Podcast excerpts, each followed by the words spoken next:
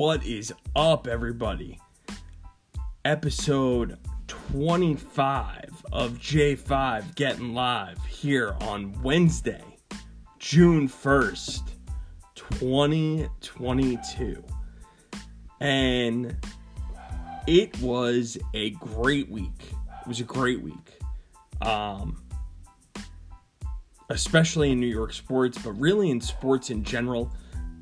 The the Rangers back from the dead, back from 2-0, back from down 3-2.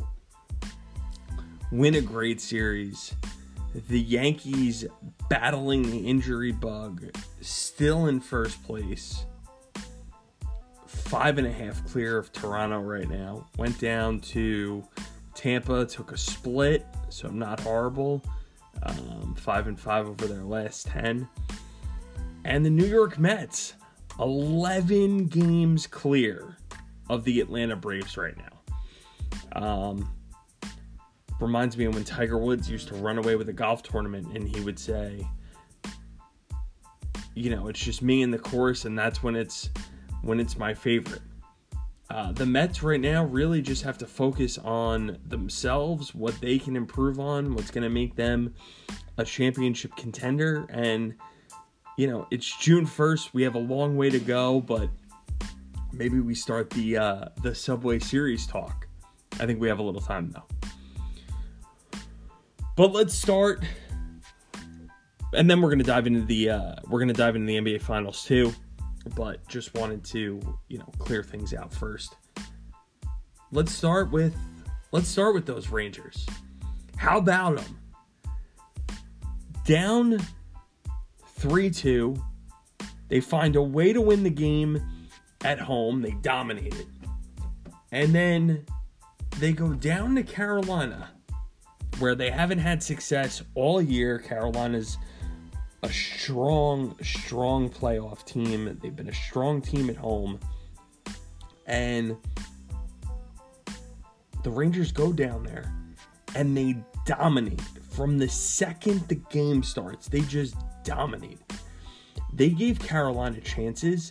They committed a couple of dumb, dumb penalties. I'm looking at you, Trouba. But Igor stands on his head, looks just absolutely unbelievable. In his first playoff, like really his first playoff series, just looks the part and the offense comes alive, the power play comes alive, and they just dominated. They made Raanta look like the backup goalie that he is, and it's not their fault. You play who you play. Uh, I saw it online a couple times. Oh, now's the first time in the Eastern Conference Finals the Rangers will have to play a real goalie, and you know, oh, the Rangers they got to do this. Oh, they've pl- they finally play a team at full strength it's not their fault. You play who you play. What are they supposed to do? Be apologetic over the whole thing? Oh, we're sorry, we're playing a backup goalie. No, you play who you play. And Carolina had home ice advantage. They had dominated the Rangers all year. And the Rangers found a way to win the damn series. And you know what? The Rangers were the better team. And they deserved to win that series. They played like a, a the better team, but they didn't play like a bunch of kids. Gallant let them have it when they played soft, and they did. They played soft in game five. But besides that, the first two games in Carolina were were up for grabs. They came home, they played the way they were supposed to play in games three and four. They laid down in game five, but they battled in game six. They got a win. And game seven, they were by far the better team. They looked like they belonged. Now they got a couple things to clean up. This isn't going to be an easy series against Tampa, but they can win. They know how to beat these guys. They beat them. They beat them three out of four this year, and, and that doesn't necessarily matter right now. The hockey playoffs, the Stanley Cup playoffs, are different than everything else that we deal with. Everything else, but with a hot goaltender and a team that believes, like the Rangers, anything is possible. You take it one series at a time, one game at a time. and anything's possible. They're eight wins away from from just absolute an amazing, amazing, amazing story. But they face the two-time defending Stanley Cup champions in the Tampa Bay Lightning. And they face Rangers South with, you know, McDonagh and uh, a couple other guys down there. But the Rangers have have the ability to definitely make this a series and maybe even win. I wouldn't even be surprised if they win tonight. I think that if you're to one, you have to protect home ice if you're to win it. But two, if you're going to set a tone in this series, then this is going to be the game that you've got to win. Because the Rangers have to they have to force Tampa's hand. Tampa's coming off the rest, which is probably good for them, but it's a long it's a long rest. And the Rangers have to set the tone. They've been playing hockey. It's just another game. They got the home crowd. MSG is going to be on fire tonight. And I think you got to look for the Rangers to find to find a way to win.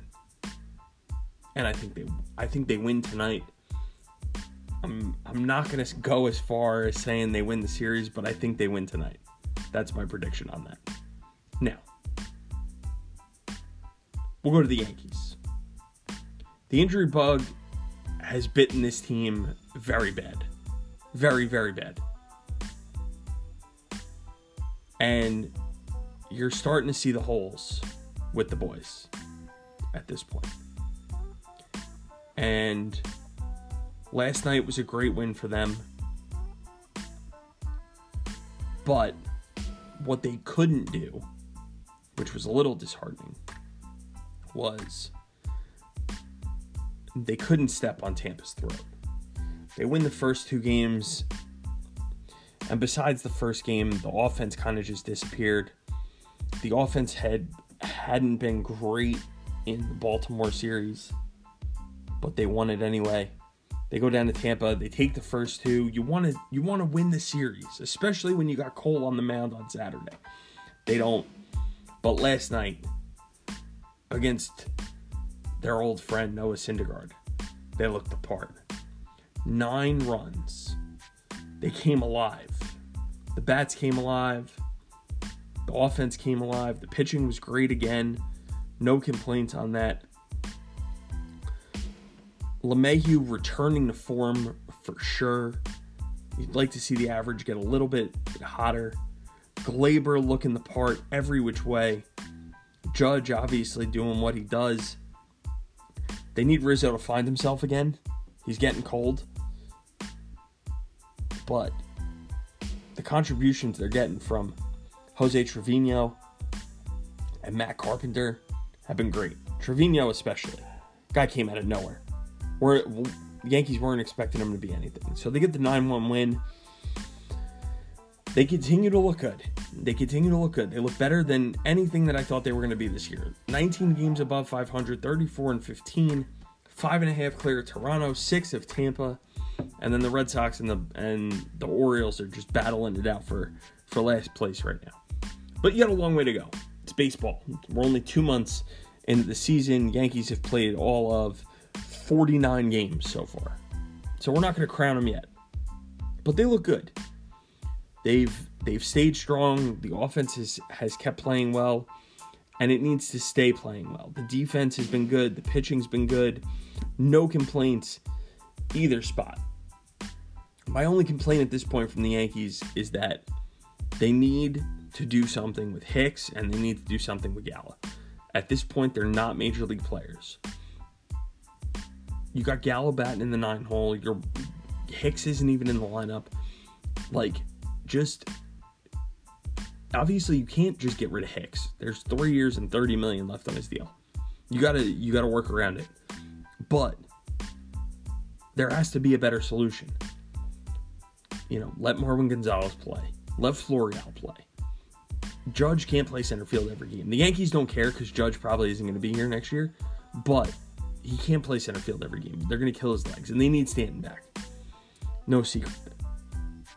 But they continue to find ways to win games, and the pitching has just been dominant. Now, if they take an injury or two to that staff, it's going to be a problem. They don't have depth in that rotation, especially because Deivi Garcia and Davy Garcia is hasn't pitched well all year down in the minors, and uh, Gil had Tommy John surgery, so he's done for the year. So the two guys that they usually taxi back and forth haven't been great, but now you got Nestor Cortes, Mr. Cy Young, right now, looking the part. Um, so you just got to enjoy it. The Yankees have exceeded my expectations so far, and that's what makes these kinds of things fun. Now, across town, the Mets have gotten the ultimate lift from their star shortstop. He's finally playing like the $34 million man that he was supposed to be. 34 million a year, I should say. But Lindor has has started to get into form. Got another hit, an RBI today. He's up to 261 on the year, but I would say that his last I mean he won player of the week in the NL last week. His his probably last 10 or 15 games have been have been where it's at. Um he's starting to hit homers. He's starting to get the pop. And they're 35 and 17. They're looking good. No sign of a slowdown from them. And every game that the Mets win is a day they get closer to getting DeGrom and Scherzer back. DeGrom not until de- July. Scherzer definitely closing in. He, you know, he's he's starting to itch. So We'll see how long it takes for him to get back, but it's exciting to be a New York baseball fan right now. It's exciting to be a New York sports fan right now. The Rangers are giving this town the most fun that we've had in a long time. I can't remember the last time. Well, I guess, yeah, I can't remember the last time that we were really talking about a sport that wasn't baseball this time of the year. So, you got to enjoy it especially with the Rangers. Enjoy the ride. This is the start for them of their window, their championship window. We saw it once before with with Henrik Lundqvist where they didn't get it done, but this team is going to be together a while. Maybe they have a chance at it. Maybe they have a chance at getting getting a cup. It's going to start tonight as they get through Tampa in game one. And then we can focus on the baseball. And if maybe, maybe we'll get a repeat of what we got 22 years ago with the Yankees and the Mets. Should be fun. Now, let's shift to the NBA. Because we got what could be one of the better NBA finals in recent history.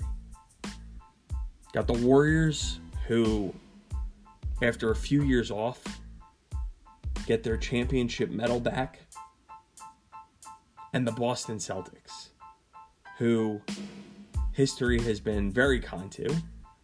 They always seem to to find a way to to get these sorts of things done. Being the 17-time NBA champions that they are. But this group is learning on the fly. With Tatum and Brown and Marcus Smart they get past Jimmy Butler in the Heat. The Warriors roll through the Mavs with the gentleman's sweep. Five games. Celtics, it took them seven. Starting to wonder if there's a little wear and tear on them, especially with how much defense they play. But it's going to be a great series. The Warriors' offense against the Celtics' defense And the Celtics have offense. They can hang in this series. I don't know if they're going to be able to put up 120 points or something like that, but they can hang with the Warriors for sure. Vegas seems to think that the Warriors are are deserve the respect, if you will, at minus 150 to win the series. And it is ironic, real real quick. Kevin Durant and Kyrie Irving joined forces and they can't even their two old teams are in the finals. Just just a little funny. But back to the series. What's going to be key for the Celtics in this series is that they actually learn how to keep it together because against Miami they looked lost at times when they got a big lead. The series just would the game would just get away from them. And it's it's obvious that they're a young it was obvious that they're a young team going through this for the first time really but they play enough defense that they can win this series and i'm going to tell you right now i like the celtics plus the 130 to win the series i like the celtics in six because they're not, you know, that they're going to keep eyes on Steph. They're not going to let him get free. If I'm if I'm Ime Udoka, I keep Marcus Smart on Steph and Jaylen Brown on Klay. And I make everybody else on that team beat me. Even double Steph when he gets the ball. You know the Warriors have good ball movement. You know that that they have guys that can do it. Obviously, Draymond Green, he has rings. He's been there before, but he's not a great offensive player. Wiggins, good offensive player, but he could be a head case at times. Jordan Poole, really, really, really good player. But he's going through all this for the first time. So, we're going to see how the Celtics navigate it and the Warriors navigate. But personally, I like the Celtics plus 130 to win the series, and I like them in six. I think the Celtics get their 18th title. I just think this team has something special. Every time you think they're down, they find a way back. I thought when they lost game six at home, going back down to Miami. I didn't know if they had too much of a shot. But they came up off the mat, they got a big lead, they almost blew it, and they found a way to win the game. And that's what championship teams are made of. The Warriors have done it before. You know they have a championship pedigree. But sometimes your time just passes you by. I don't know if if these guys can do it again against a younger, more defensive minded team. It's going to be a great series. Could go seven. But I like the Celtics and I like them in six. All right, guys, that's another episode of J5 Getting Live. Follow me on Twitter and on Instagram at J O H N M U R A C H A N I A N. I'll be back every week with picks and analysis, hopefully more Rangers talk. We'll see what they can do here. I'm just gonna keep it going. We'll start some football talk soon. Can't believe it's already June 1st. But all right, guys, J5 out.